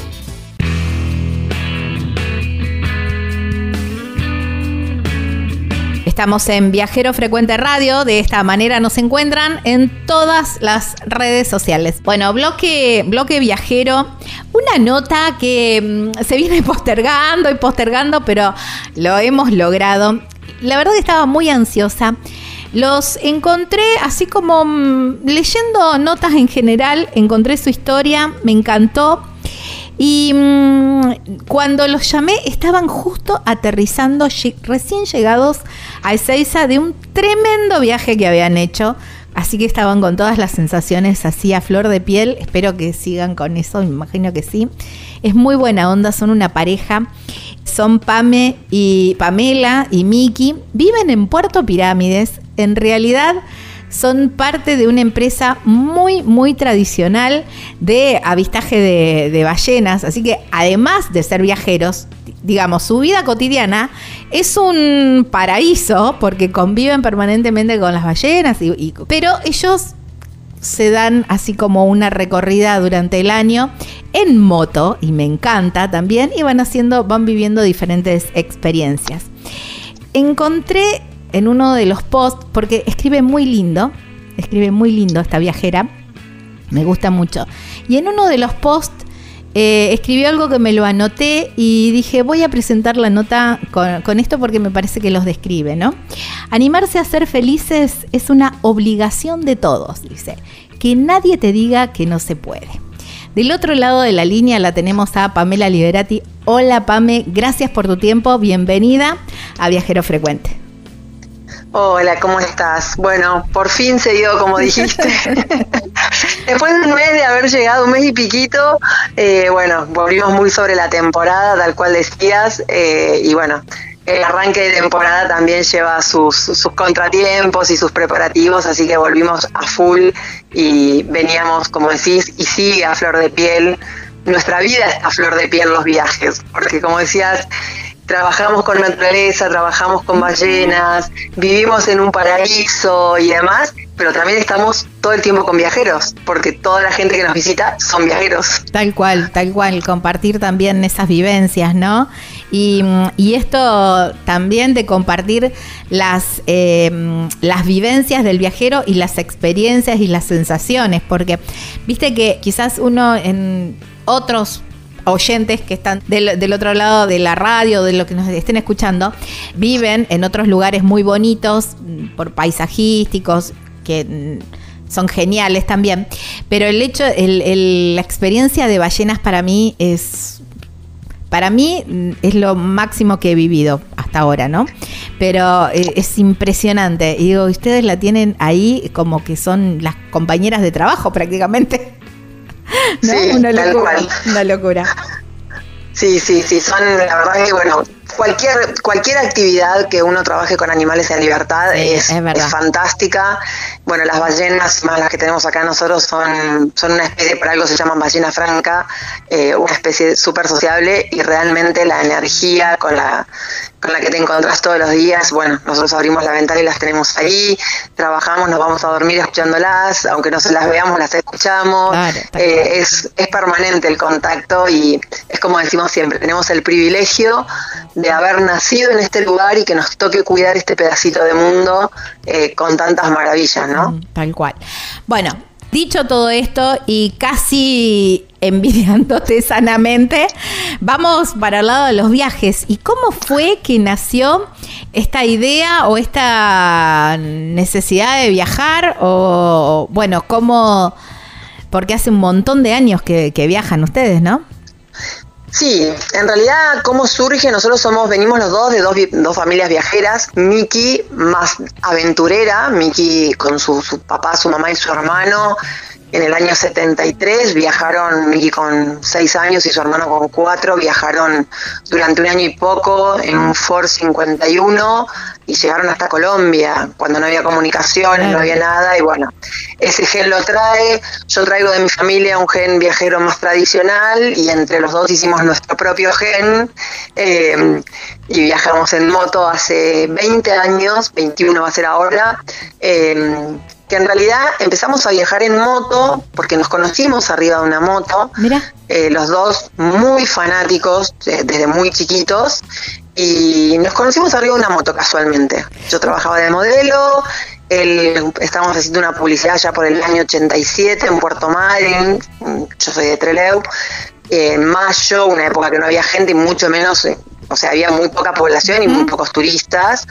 Y bueno, había una producción fotográfica en mayo en la playa, una chica en Maya, fue como que pararon a mirar varios, él venía en su moto, paró, miró, y el modelo no había podido venir porque había tenido un problema, había perdido el vuelo, y lo vieron a él y dijeron, cambiate la ropa, te animas a, llevarla en la moto, que habría que hacer unas tomas, que yo, sí, sí, sí, así que nos conocimos arriba de la moto. ¡Qué Sí, divina historia! Sí, y después nada, nos pedimos el teléfono en ese momento fijo, no existían Claro. los celulares, nunca nos llamamos, dos años después nos encontramos y nos pusimos de novios, seis meses de novios nos casamos No. en la luna de miel, ya vino Sol, la mayor, venimos de la luna de miel embarazados y bueno, yo tenía 18 años. A los 25 años ya me encontré con nuestros cuatro hijos, ¡Wow! todos buscados, todos Todo deseados, pero a los express. 25 años ya tenía mis cuatro hijos, fábrica cerrada. ¡Wow! 25 años con cuatro chicos, por favor. Sí, Eh, todo sí. así super express. Bueno, no importa, después... Eh, Y bueno, justamente por eso, por eso también es que viajamos en moto, porque siempre los viajes, ay, vamos a tal lugar, vamos solos, este viaje nos toca solos, pero los chicos no conocen, vamos con los chicos. Entonces era como que siempre estábamos Claro. intentando buscar ese espacio y lo encontramos arriba de la moto. O sea, cuando Miki, Claro. Miki le digo, Miki, quiero empezar a viajar en moto, y me miró con una cara como diciendo, esta mujer está loca. ¿Fue tuya la idea? No, me encanta. Sí, sí. Eh, sí, yo tengo la pasión, o sea, yo no lo puedo explicar. A él le gusta muchísimo. Bueno, de hecho, nuestros cuatro hijos, todos, nuestros nietos, tenemos dos nietos de cinco años y son también súper fanáticos. Creo que lo traemos en el ADN. Eh, pero le dije, bueno, vamos a viajar. No teníamos moto, se la pidió prestado un amigo. Me llevó en las peores condiciones, él fue con un casco integral, cerrado, yo fui con un casco de cross que me habían prestado, que me quedaba grande, con No. antiparras, boqueando como pescado fuera del agua, con una campera que no era técnica, entonces me flameaba y me bajé, hicimos 100 kilómetros, me bajé la moto y le digo, esto es lo que quiero, y me quedó mirando como esta No. mujer está totalmente loca, porque la traje en las peores condiciones para que diga que no, y dijo que Que sí. dijo que sí. ¿Y a, y a dónde fue ese, ese viaje de 100 kilómetros? Fue de Madrid a Pirámide. Fue como Ajá. decir, si te gusta, te gusta, porque eso Claro. también, la Aparte- moto... Todo eso Sí. era ripio, imagino, en aquel tiempo. Sí, sí, sí. Y aparte la moto es o te gusta o no te gusta. Eso Claro, es, hay sí, que tenerlo súper claro, no hay un término medio. Eh, porque arriba de la moto uno vivencia situaciones eh, que para mí son fantásticas, como el frío, el calor, la lluvia, el viento, todo que por ahí no todos están, no todos están acostumbrados no, no a todos les gusta. Ujú. Por eso digo que la moto o te gusta o no te gusta, no hay punto medio. Y así empezó nuestra historia, nos compramos nuestra primer moto eh, y empezamos a viajar, primero viajecitos como cortos, cortos de, de lo que podíamos dejar, porque los nenes también eran Eso chiquitos. te iba a preguntar, ¿qué edad tenían los chicos en ese momento, más o menos? Y Delfina, la más chiquita, tenía seis. Eh, así que, no, cinco, cinco, cinco, tenía no había cumplido los seis. Cinco años, cinco, siete, nueve y once, doce, trece, y trece, porque Claro. se llevan tres nombres. Eh, así que bueno, ahí empezamos como con viajecitos tipo una semana, después fueron, fue uno de 15 días, después fue uno de un mes, y bueno, esto se hace un vicio, literal se hace un vicio. Y después, bueno, cambiamos ya la moto, compramos una moto más grande, empezamos a animarnos un poco más a recorrer otros lugares, siempre dentro de Argentina fueron los primeros. Lo primero que hicimos fue nuestra provincia completa, que ya la conocíamos. Hermosa provincia, aparte, Sí, ¿no? sí, sí, hermosísima. Eh, después, bueno, fuimos por el país eh, y después, bueno, ya nos empezamos a animar. Brasil primero, que habíamos estado viviendo un tiempo, entonces nos sentíamos un poco locales. Y después, bueno, el, la gran, el gran viaje o el que despierta todo esto es eh, un 27 de agosto, terminamos de trabajar, bueno, nos vamos a- para casa, que vivimos arriba donde trabajamos. Y digo, Miki, si nos vamos a Alaska, y me queda mirando y me dice, bueno, ¿cuándo? Él pensándole dentro de dos, tres años. Le digo, cuando termina la temporada en diciembre. Bueno, me dice, ¿y en qué vamos? Así, ¿eh? Claro, eh, Y- así onda pensando, bueno, nos tomamos un avión. Claro, no, Claro, no, me ¿eh? dice, ¿en qué vamos? Eh, no sé, y me dice, ¿querés que nos armemos un camión tipo motorhome? No, digo, no tenemos un camión. Me dice, bueno, nos podemos armar una RAM, una camioneta más grande, qué sé yo. No, le digo, pero tenemos una Amarok, no tenemos una RAM. O sea, digo, vamos a la moto, tenemos la moto, vamos a la moto. Bueno, bueno, hasta mañana, hasta mañana, nos acostamos a dormir. El 28 nos levantamos, los dos, bueno, yo esa noche no dormí tanto. Imagino, Nos todo, levantamos. ta, ta, ta, ta, pensando, toco, toco, toco. Sí, que eso fue en el 2015.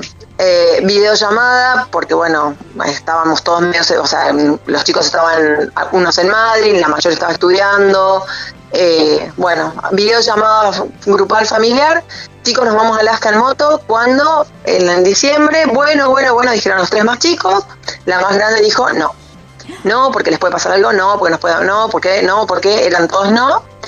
Y Jero, que es el segundo, le dice, Sol, a ver, pasar les puede pasar donde están ahora sentados, que puede o desde pasarles algún, alguna enfermedad o caer un ladrillo del techo y matarlos. O sea, es lo que dice mamá, porque yo siempre digo que traemos, la- el día que nacemos traemos la fecha de vencimiento en el envase.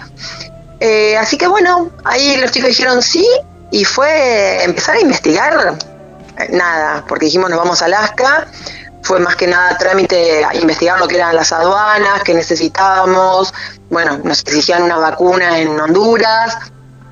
Y después, bueno, nuestros preparativos son muy particulares, porque nosotros ponemos un destino y lo que va pasando en el medio va pasando. No, no es que ni que tenemos que llegar, ni es la obligación llegar, lo ponemos como meta, pero si no llegamos, lo intentamos o por lo menos vamos viendo lo que pasa en el medio. Claro. Y bueno, salimos el 5 de diciembre eh, rumbo a Alaska. Fue muy loco porque mm, cuando salimos nos sacaron los bomberos de la ciudad, un montón de motos, un montón de gente. Y cuando nos despedimos de arriba, bueno, vos conoces Puerto Madryn en la ruta, Sí. que estaban todos nuestros cuatro hijos mirando, eh, bueno, un montón de amigos, yo llorando, me levanto el casco y les grito, bueno, una frase que la tengo tatuada en mi cuerpo, que es mi frase, que es, si lo podés soñar, lo podés lograr, y les grito, vayan por sus sueños. Hicimos Ay, 10 me kilómetros. emocioné. Sí, y le digo por el intercomunicador, qué presión, Miki, ahora llegar a Alaska.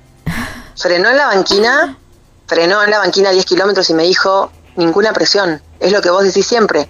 El destino es Alaska, si no llegamos al menos lo intentamos. Y bueno, arrancamos, porque nosotros sabíamos que íbamos con temporadas cruzadas, porque nosotros normalmente, normalmente no, van todos en verano. Claro. Nosotros Sí, sabíamos sí, que nuestra llegada iba a ser en verano. invierno y que el Caribe lo pasábamos en verano, todo al revés, pero era nuestra época que podíamos viajar. Claro. Y un 30 de marzo, con, bueno, ese día no era tan frío, ese día eran 8 grados bajo cero, un 30 de marzo con 8 grados bajo cero, entramos a Alaska, invierno, primera moto en entrar a Alaska en invierno. Wow. en ese momento sí, fue una locura. sí. Sí.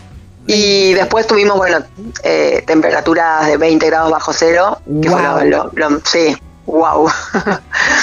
Igual te digo que casi lo prefiero antes que el calor que tuvimos ahora, que dijiste que habíamos llegado a un viaje, porque ya pusimos el primer piecito en África, ya tenemos todo el, continente americano hecho, tenemos, nos queda solamente de Europa Rusia, eh, Rusia, Dinamarca, eh, porque ahora íbamos para, íbamos para Noruega, pero en realidad por tormentas de nieve, cambio climático, que está todo cambiado, en Alemania nos avisaron que se habían cortado todas las rutas, Dinamarca, Suecia, Finlandia, todo, así que ahí nomás, ¿a dónde vamos? Y no sé, para allá dijimos. Nos fuimos a hacer una partecita, una, unos- unas partecitas que nos quedaron Europa, los Alpes austríacos, eh, bueno, el Tirol, que yo quería conocer, eh, quería entrar por Dolomitas, porque uno va tocando los países, por ahí no los alcanza a recorrer. Claro. Y nos quedaba un mes de viaje y le digo, che, si ponemos el primer piecito en África, ¿te parece? Estamos preparados para invierno, ya era abril, calor. Eh, sí, le digo, pongamos el, el primer pie. Y bueno, allá nos fuimos a África, Ah, hicimos dos países, que fue Melilla y, y Marruecos. Eh, pero bueno, ahí tuvimos temperaturas de 49 grados, que fue... Es- no, no. Por eso te digo, prefiero el frío. Me salen un montón de, de preguntas y de aristas, eh, pero mm, quiero saber cómo, cómo van a organizar. Vos me me decías, bueno, armamos eh, ese itinerario, digamos, pusimos rumbo a Alaska.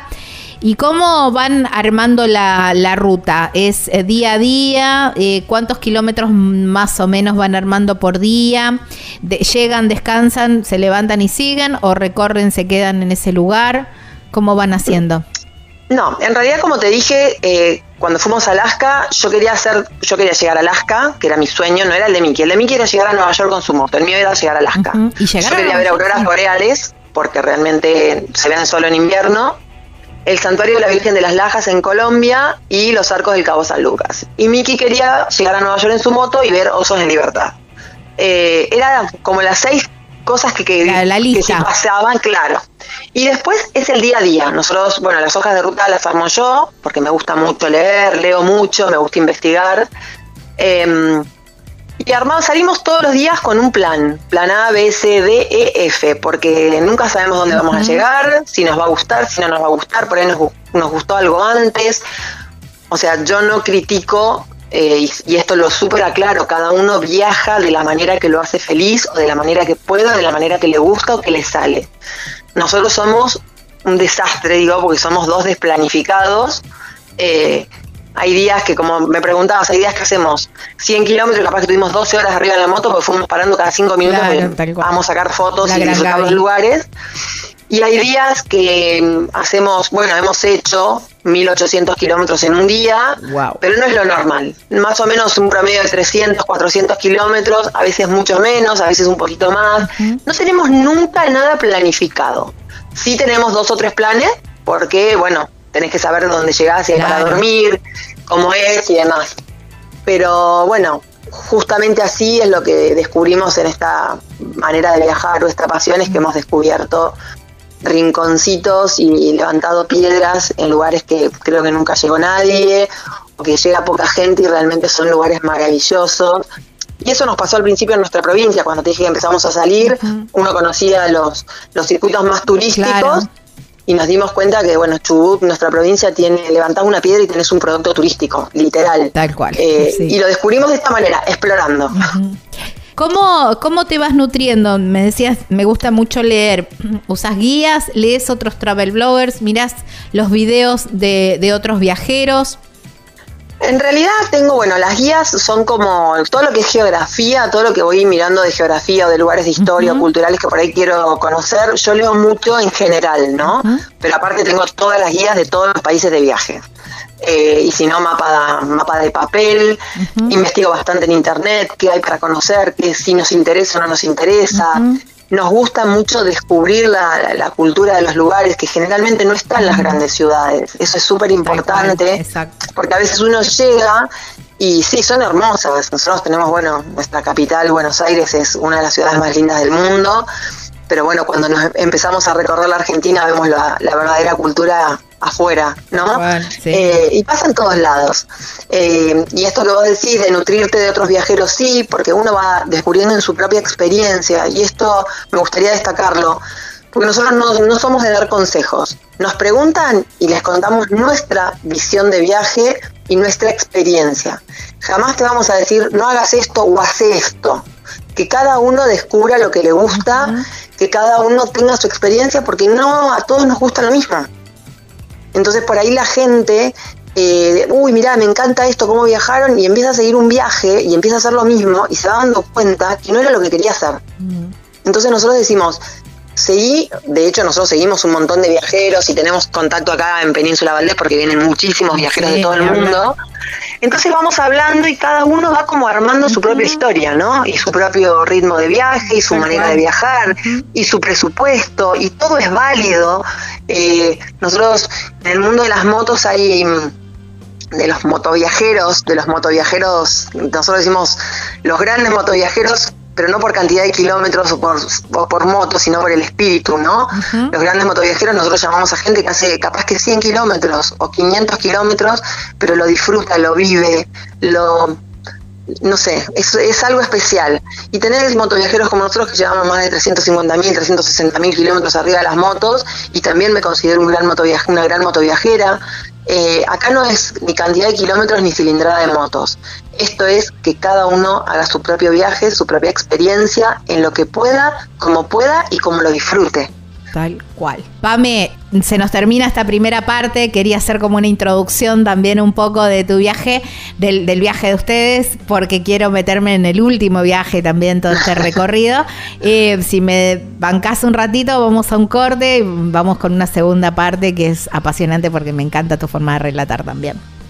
Dale, dale, te espero, no hay problema. Bueno, estamos hablando con Pamela Liberati. ¿eh? Lo encuentran en las redes sociales, encuentran muchos videos y muchas imágenes de ellos en Pame y Miki por el mundo en dos, con el número dos ruedas. Así los encuentran en Instagram, van a ver un montón, un montón de, de videos y mucho de la experiencia que, están con- que está contando ella ahora. Ya, ya venimos.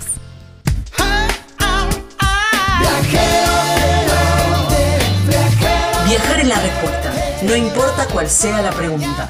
Estás escuchando Viajero Frecuente.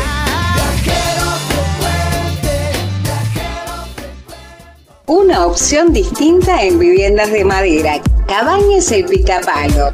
Somos líderes en satisfacer tus necesidades habitacionales. Alta durabilidad y resistencia. Se entregan terminadas llave en mano. Llama ahora 34 38 41 28 31. Si sos de la provincia de Buenos Aires, 11 28 51 13 66. Si no es ahora, ¿cuándo? No importa la pregunta, la respuesta es viajar. El mundo te sorprenda. Disfruta del camino, no hay prisa en llegar. Y respira en la naturaleza.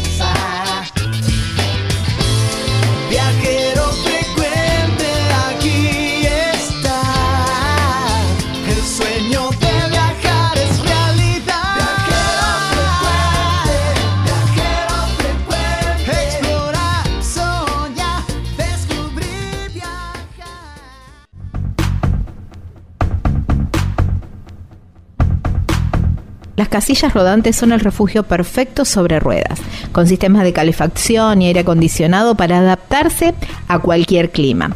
Ya sea que estés planeando las vacaciones en familia, una escapada romántica o un viaje de aventura con amigos, Hospedaje sobre Ruedas tiene la casilla rodante perfecta para vos. La flota de vehículos de alquiler está cuidadosamente mantenida y lista para llevar a cabo tus sueños de viajes al siguiente nivel. Cambia tu vista desde la ventana cada día y desperta en un nuevo paraíso cada mañana.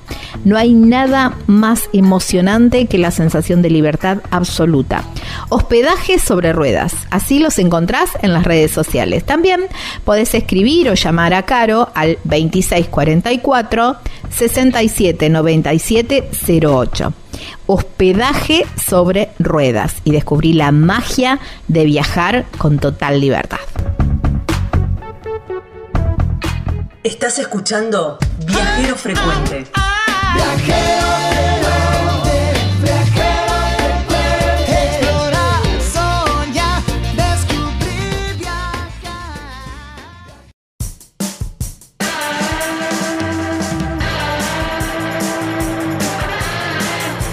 Segunda y última parte de esta nota increíble, me encanta porque se hizo rogar. Se hizo rogar porque, bueno, no podíamos coordinar horarios y todo eso, pero bien valió la espera porque me encanta. Estamos hablando con Pamela Liberati. Ella mm, con su esposo viajan en moto. Tremenda, 300 y pico de mil kilómetros. Ahora me va a decir bien el número porque ya se, se me borró.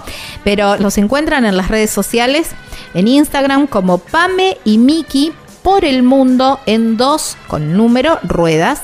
Los invito a seguirlos, tienen muy buenas imágenes y, y- y buena data también. es- Está, está muy bueno y ella escribe divinamente. Me encanta cómo escribe. Pame, te he leído un montón y, y todos esas, eh, esos relatos de África, porque bueno, estuvimos hablando en el, en el bloque anterior cómo comenzó toda esta aventura, que llegaron a África, después hicieron otros viajes, ah, perdón, a, a Alaska, después hicieron otros viajes, pero este, este año se fueron como esto, ¿no? Vos planeas un viaje, pero el después, las circunstancias, salen otra cosa y lo que me gustó, lo que me gusta es, es esto de, no quedarse en el lamento que, uy, que nosotros que queríamos ser Escandinavia, que no lo vamos a poder hacer. No, a ver, no se puede ser Escandinavia. Bueno, a ver, abramos el mapa y para dónde salimos. Y fue un poco así, ¿no? Sí, tal cual. Sí, en realidad este, este viaje de este, de este año era África. El viaje era África. Por cuestiones, bueno, se nos complicó el tema papelería con las motos, eh, se, se complicaron un par de cosas eh, que nos demoraban un montón de tiempo, no nos dejaban sacar las motos del país. Bueno, por un determinado tiempo el viaje de África llevaba, llevaba algunos condimentos especiales y lejos de quedarnos en no vamos a viajar, dijimos, bueno, vamos a terminar de recorrer Europa, vamos a hacer esto, eh, volvemos a algunos lugares que ya habíamos estado eh, y vamos para allá. Y vamos programando con más tiempo África. Y sin querer queriendo, terminamos poniendo el pie en África, porque bueno, por lo que contaba antes. eh, y bueno, nada, si querés que te cuente la experiencia, si me querés hacer alguna pregunta, bienvenida sea. Sí, bueno, empezaron, empezaron este, este cruce, ¿no? Y bueno, me empezaste a contar la otra vez, bueno, un montón de cosas muy a flor de piel, ¿no? Mucha, mucha experiencia diferente, mucho, muchas sensaciones diferentes este continente. Sí, en realidad justamente, a ver, teníamos como, como te expliqué, nosotros nos gusta lo turístico, lo tenés que conocer, porque también ahí decidís si te gusta o no te gusta.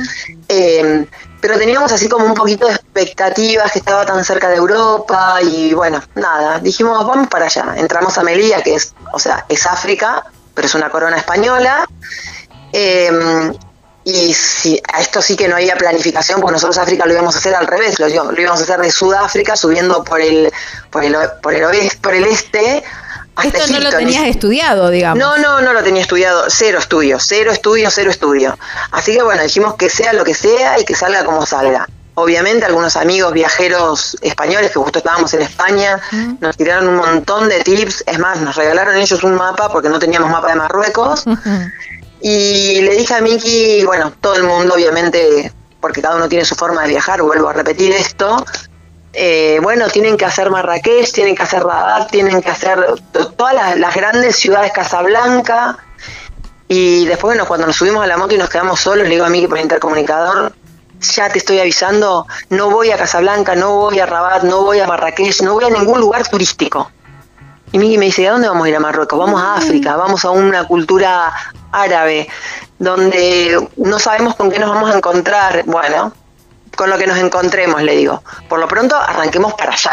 O sea, para allá fue Claro. agarrar la ruta que más finita nos marca siempre los mapas de tanto de papel como de GPS. Eh, y bueno, fuimos, yo le dije, no quiero, o sea, hay que conocer estos lugares, sí, el desierto del Sahara es súper famoso, Merzoug es súper famoso, le digo, pero yo quiero ir a ver realmente la vida en el desierto.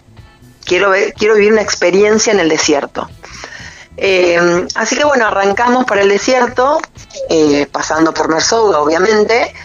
Divino, divino el color de esas dunas, no me lo voy a olvidar nunca más, pero tampoco me voy a olvidar los 4.000 dromedarios cruzando las dunas para un lado, para el otro, los cuatriciclos, las motos, qué las- increíble. los camiones, sí, sí. Eh, el, el- el entorno turístico que está buenísimo, eh, lo tenés que vivir y no me olvido nunca más de ese atardecer, soy una fanática de los atardeceres y los amaneceres, Sí. nunca más me voy a olvidar de eso, pero digo, esto no es el desierto que yo quiero conocer. Me dice, ¿para dónde querés ir? Le digo, mira, me dijo Hans, que es un amigo viajero, y Paul, otro amigo viajero, también español, eh, que había un hotelito de barro en el medio del desierto, casi frontera con Argelia, qué sé yo. Bueno, me comunico con Paul, eh, el amigo español, me pasa el teléfono, o sea, me, me contacta con esta persona que es un marroquí, que habla español, eh, y nos dice, bueno, de Merzouga hagan 100 kilómetros por una ruta que es como, como una ruta, porque en realidad es todo rípido, tierra, piedra, y la, ruta- la ruta está demarcada por piedras blancas al costado, y se van a llegar un momento que no se termina la ruta. De ahí estamos a 60 kilómetros. ¿Cuándo Eh, se termina la ruta? Y, claro, cuando se ¿y termina la nos ruta-? Claro, eh, fue lo mismo. Dice, yo me avisan de ahí y yo salgo a buscarlos. Eh, bueno, hicimos unos 10, 12 kilómetros, por suerte siempre andamos con señal de teléfono, eso sí. ah, es eso un te iba a que nosotros- preguntar. Me avisan ahí y digo, ¿y, y la señal? Porque acá en la Argentina te moves 10 kilómetros de cualquier No, ruta pavimentada. increíblemente, y, y, sabes que y con teléfonos argentinos, con chip argentino. Mira, Ni siquiera con un chip, porque nos dijeron todos que compráramos, los europeos nos aconsejaron que compráramos un chip en Marruecos, pero nos, la verdad nos comunicamos con la compañía que tenemos acá en Argentina y nos dijeron, no, no, tienen roaming, tienen todo liberado en África como si estuvieran hablando en Argentina. Y la verdad Qué que, bueno, buen siempre vamos con dos o tres teléfonos que vamos cambiando chip y demás, y funcionó perfecto. Así que bueno, cuando yo le digo, "Mi- Miki, no tenemos señal acá, nos estamos quedando sin señal, lo, lo llamamos a Mustafa y salió Mustafa al encuentro. Menos mal porque no hubiésemos llegado nunca. Así que allá nos fuimos. Eh, bueno, Mustafa, una persona increíble. Nos alojamos en su hotelito de barro, que es también un hotel familiar, eh, sin ningún tipo de servicios, porque tienen, bueno, paneles solares, agua de pozo. Yo como te contaba, bueno, en algún momento soy vegetariana, tomo solamente agua. Me habían dicho, me habían prohibido comer cualquier tipo de verdura o fruta cruda, que no tomara agua. Entré con protector gástrico ya, o sea, cuatro días antes de entrar a África entré con protector gástrico, Miki también. Eh, los primeros tres días no comí nada, solo tomaba agua envasada y ya día no daba más de hambre y le dije a Miki, yo vi esa ensalada y me la voy a comer, no me importa nada y no me hizo nada. Eh, y bueno, la idea fue, Mustafa nos encontró y nos dijo, ¿y qué quieren hacer? Le dije, mira, yo sueño, en realidad, eh, quiero ver esto de la cultura nómada, le así como me llama la, atención la cultura de los tuareg, eh, me llama mucho la atención la cultura esta nómade que tienen ustedes acá, que la tienen tan arraigada, que... Entonces él me explicó que estaba desapareciendo, pero que había, todavía quedaban familias nómadas, sobre todo en el desierto profundo, que ellos le llaman, que es el verdadero desierto el no turístico. el no turístico, dice, pero bueno, hay que encontrarlos. La verdad, hay que encontrarlos porque justamente son nómadas. Dice, para llegar a esos desiertos son ríos de arena, con la moto no es aconsejable porque aparte no hay, ahí sí que no hay señal, llegan a tener un accidente, o sea, mueren literal calcinados porque estaban haciendo 48, 49 grados. Wow. Eh, dice, yo les recomiendo que vengan conmigo en la camioneta, yo los llevo y vamos a ver si encontramos. Así que nos, bueno, nos adentramos al desierto profundo con Mustafa en su camioneta, pasamos por una mina, estuvimos con un grupo de mineros eh, divinos, nos, nos explicaron todo el trabajo que hacían, estuvimos conviviendo ahí un rato con ellos y de repente apareció la familia nómada, que fue, como te conté al principio, tengo cuatro hijos, dos nietos, después de mis hijos y mis nietos, la experiencia más maravillosa que yo viví en mi vida fue esa familia. Wow. ¿Y Eh, esa sí. familia, eh, Pam, es, es abierta al, al, al, al foráneo, digamos? Bueno, era la pregunta, esa misma pregunta yo se la hice a Mustafa porque le digo, igual yo los quiero ver como de lejos, le digo, yo les tengo miedo porque ellos son asesinos, lo que vemos en las pelis. Claro, sí, sí, ellos sí. son malos, no quieren a la gente. Y Mustafa me dijo, no es así. Lo único que ellos no tienen son reglas. Ellos son NN para el mundo. No tienen reglas, no tienen leyes, no tienen nada, no tienen idea en qué año viven, eh, en qué día nacieron, qué día es hoy, qué día es mañana. Y si no les haces nada, son las personas más nobles del mundo. Ahora, si vos les haces algo o ellos se sienten amenazados, te van a matar porque no tienen leyes. Claro. Esa fue la respuesta de Mustafa. Llegué un poco más tranquila, pero bueno, eh, yo Sí, ese día aparte encima... por el, digamos, eh, a ver, poniéndolo en palabras por ahí un poco más argentas, medios chúcaros, ¿viste? Del, Claro. del no estar acostumbrados al contacto con, con el otro y que por ahí vos sin la menor y mala intención, pero por ahí sin conocer sus costumbres, podés llegar a ofenderlos sin, justamente sin ninguna mala intención, pero bueno. eh, De hecho, como es te otra conté, cultura claro. diferente. Como te conté, nos íbamos, íbamos a llegar a- a- al Polo Norte en invierno, así que llevaba todo ropa de invierno. Siempre llevo una malla y un shortcito, porque nunca sabes qué es lo que te puede pasar. Tenía un shortcito de jean y le dije a Mustafa a la mañana, mira, yo voy a ir de pantalón largo, le digo, porque yo respeto la cultura de ustedes. Y me dijo, de ninguna manera, nosotros la de ustedes la respetamos, ustedes no entienden la nuestra. Entonces ponete tu short si te lo querés poner, ponete una remera musculosa si te la querés poner, porque Mustafa habla muy bien español, ponete una remera musculosa, no importan tus tatuajes, no importa nada, porque nosotros nos respetamos, ustedes no nos respetan a nosotros. Que también fue una frase que a mí me quedó bastante enseñanza, marcada ¿no? Tal cual. porque uno dice, uy, va al país de ellos, eh, súper una, machi- una cultura súper machista y la mujer to- es todo de película también. Eh, así que yo fui con un short de jean, literal, y una musculosa. Y no, llegamos, eh, bueno, está la, la jamba, que es esa tipo carpita que se hace con, con el cuero de camello, digamos, que es, tienen una sola jamba, que es donde pasan el día por el tema del sol. Pero después sus viviendas en realidad son alfombras, que están al aire libre, o sea, duermen mirando las estrellas, eh, porque no tienen, no tienen carpas, cada uno su carpa. Y hacía dos horas había nacido un bebé, así que llegamos en plena celebración. Eh, fue fuertísima, por eso te digo que fue una, para mí fue una experiencia Wow. increíble. Es gente que tiene, eh, viven de lo que cultivan y la época donde están, ¿no? Depende de lo que se dé en la zona donde están. Tienen un par de chivas que ese día habían sacrificado una porque, bueno, había nacido este Claro, bebé y toman la sangre de la chiva y demás. Ajá. Eh, estaban todas las mujeres en la jamba con la mamá que, que acababa de parir, digamos, que tenía entre 14 y 18 años, porque como te digo, no saben ni cuántos años tienen. Claro. Nos recibió el abuelo de la tribu, que es el que te recibe de la familia, una persona increíble con un ojo blanco de las cataratas que tenía, pero con una un- eh, así toda una mirada tan tan pura, tan noble, tan sin maldad que es lo que me queda reflejado. Eh, Nos da la bienvenida, obviamente él habla con en su, su lengua, su dialecto, con Mustafa, y nos da la bienvenida, que se siente muy orgulloso de que nosotros estemos ahí. Eh, y nos ofrecen un té, que es lo único que tienen, y nos muestran y nos presentan al bebé que había nacido. Y bueno, fue una cosa prácticamente, o sea, yo te puedo contar, pero lo que estoy sintiendo No, en este no, momento es, es muy fuerte, es muy fuerte. Porque vos te das cuenta que no tienen nada, literal no tienen nada, o sea, no saben qué, qué día viven. Y encontrás felicidad, encontrás amor, encontrás que lo poco que tienen te lo ofrecen, que no necesitan nada para ser felices porque lo único que tienen, ya te digo, es una jamba para taparse del sol en, en pleno verano. eh, y bueno, nada, nos quedamos ahí, comimos con ellos. Bueno, Miki comió porque comen solamente, habían comido la chiva. Eh, y tienen, tienen condimentos muy fuertes. No, había un, un estilo de papas, pero usan unas raíces de condimento que la verdad que yo no, yo no como ningún tipo de condimentos, entonces bueno, también me cuido, Claro, ¿no? Porque sí. tengo que seguir viajando. Tal cual.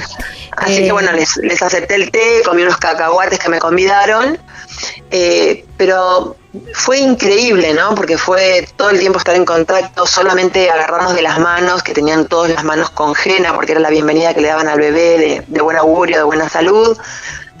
Y bueno, nada, fue tremendo lo que nosotros sentimos. Y cuando nos fuimos, eh, nos fuimos los dos a la camioneta con Mustafa, sin haber hablado entre nosotros, los dos llorando. oh, Y Mustafa nos mira y nos dice, ¿y ustedes piensan ir al África Negra, que es más pobre que esto?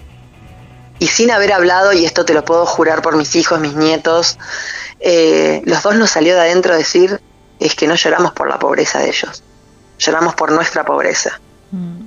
Porque tenemos acceso a todo y así todo vivimos buscando la felicidad, Claro. vivimos buscando el motivo para amargarnos, vivimos buscando, nos pasó una pandemia por encima que nos dejó a todos en el mismo lugar y creo que aprendimos muy poco. Tal cual. Le digo, necesitamos, el humano necesita tener más amor y lo viví, lo acabamos de vivir acá. Entonces, ¿cuál es la pobreza y cuál es la riqueza? wow.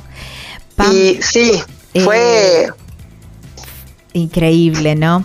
Eh, la, la familia, eh, ¿cuántos miembros eran en, en esa familia? Imagino que, eh, así como vos, un familión.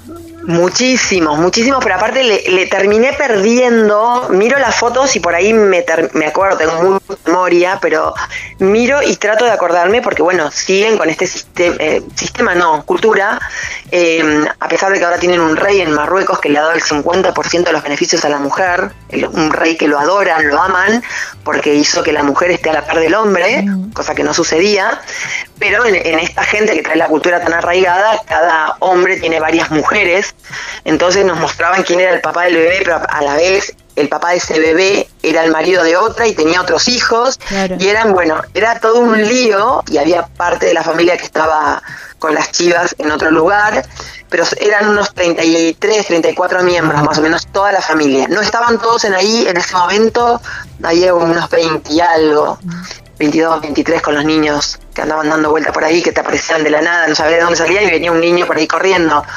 Eh, y bueno, Y la, Conocimos un, un Marruecos diferente, conocimos un desierto diferente.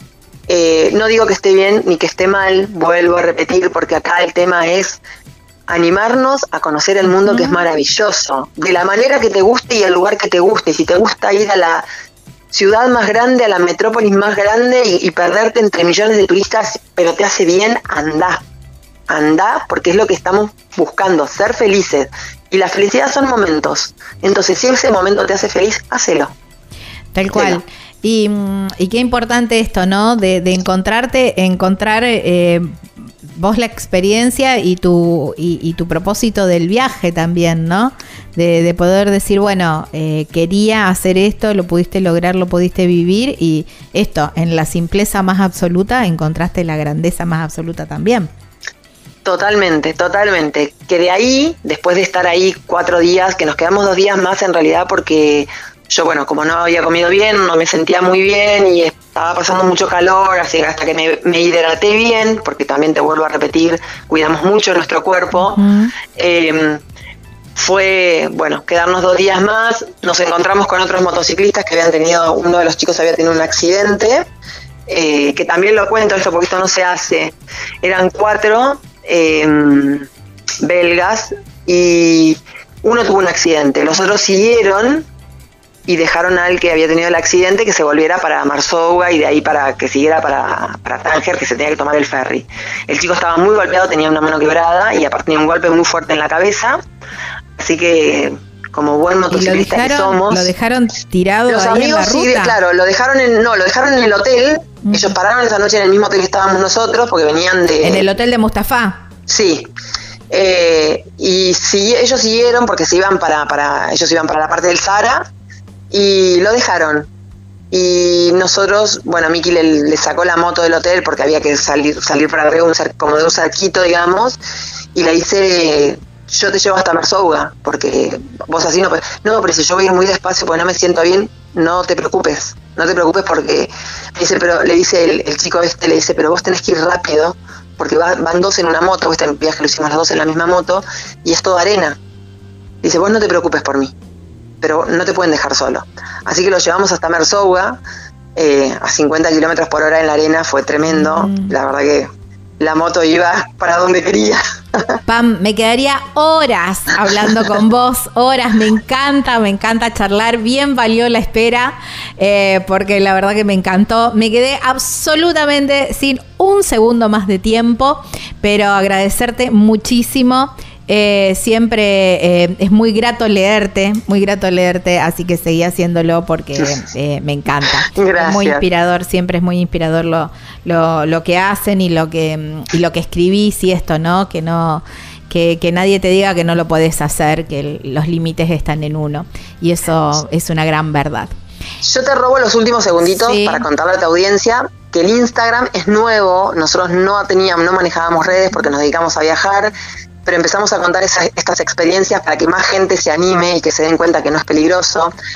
Van a ver los dos últimos viajes en el Instagram, que es la Ruta 66 y este viaje, pero a partir de la semana que viene vamos a empezar a subir los viajes anteriores, vamos a explicar, estamos explicando que vamos a empezar a subir los viajes anteriores y que a cada viajero o a cada persona que intente hacer un viaje, que intente soñar, que nos contacten, que nos escriban, por ahí tardo dos o tres días en contestar, normalmente contesto en el momento, pero bueno, justo estamos en temporada también, eh, contestamos la pregunta que nos quieran hacer.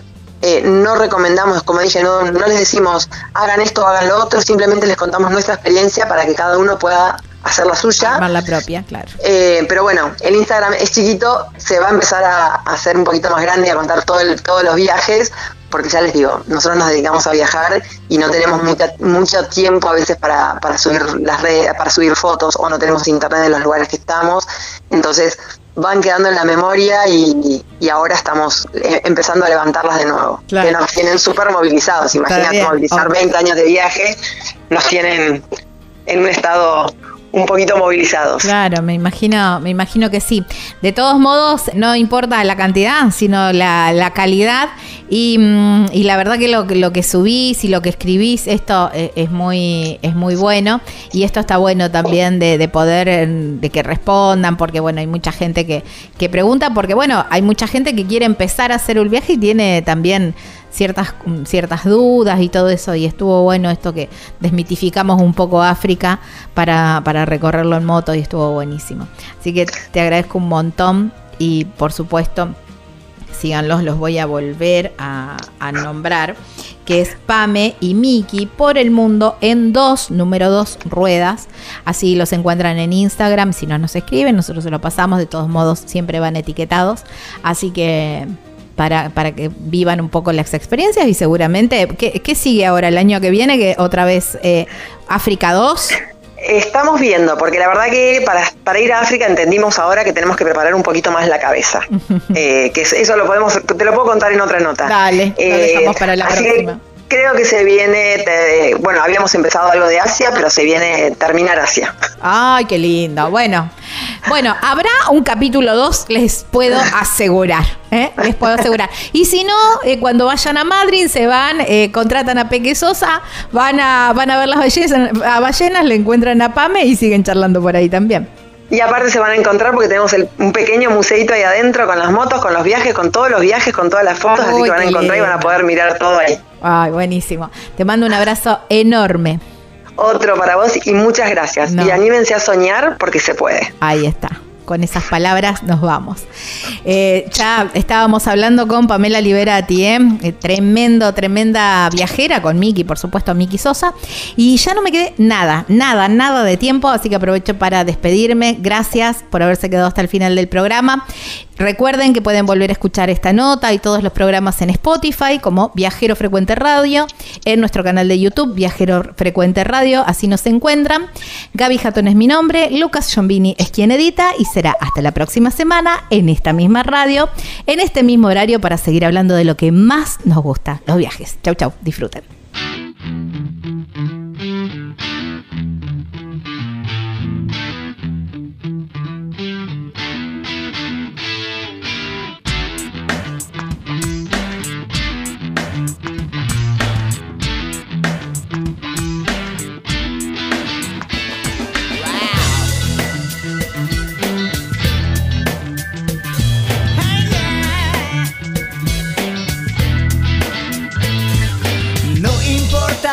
Pregunta, la respuesta es viajar. Deja que el mundo te sorprenda. Disfruta del camino, no hay prisa en llegar. Y respira en la naturaleza. Viajero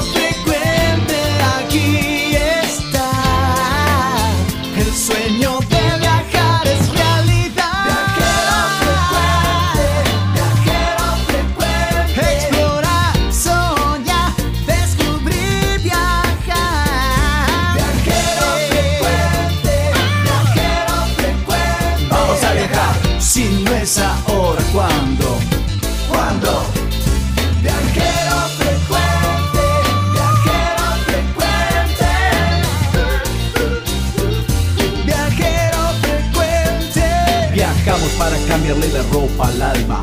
Tienes que tomarlo con calma. Un gran viaje que te entrega al cielo. Siempre comienza con un paso pequeño. A tu sueño, dale, dale vuelo. Y viajero frecuente te dirá que hay de nuevo.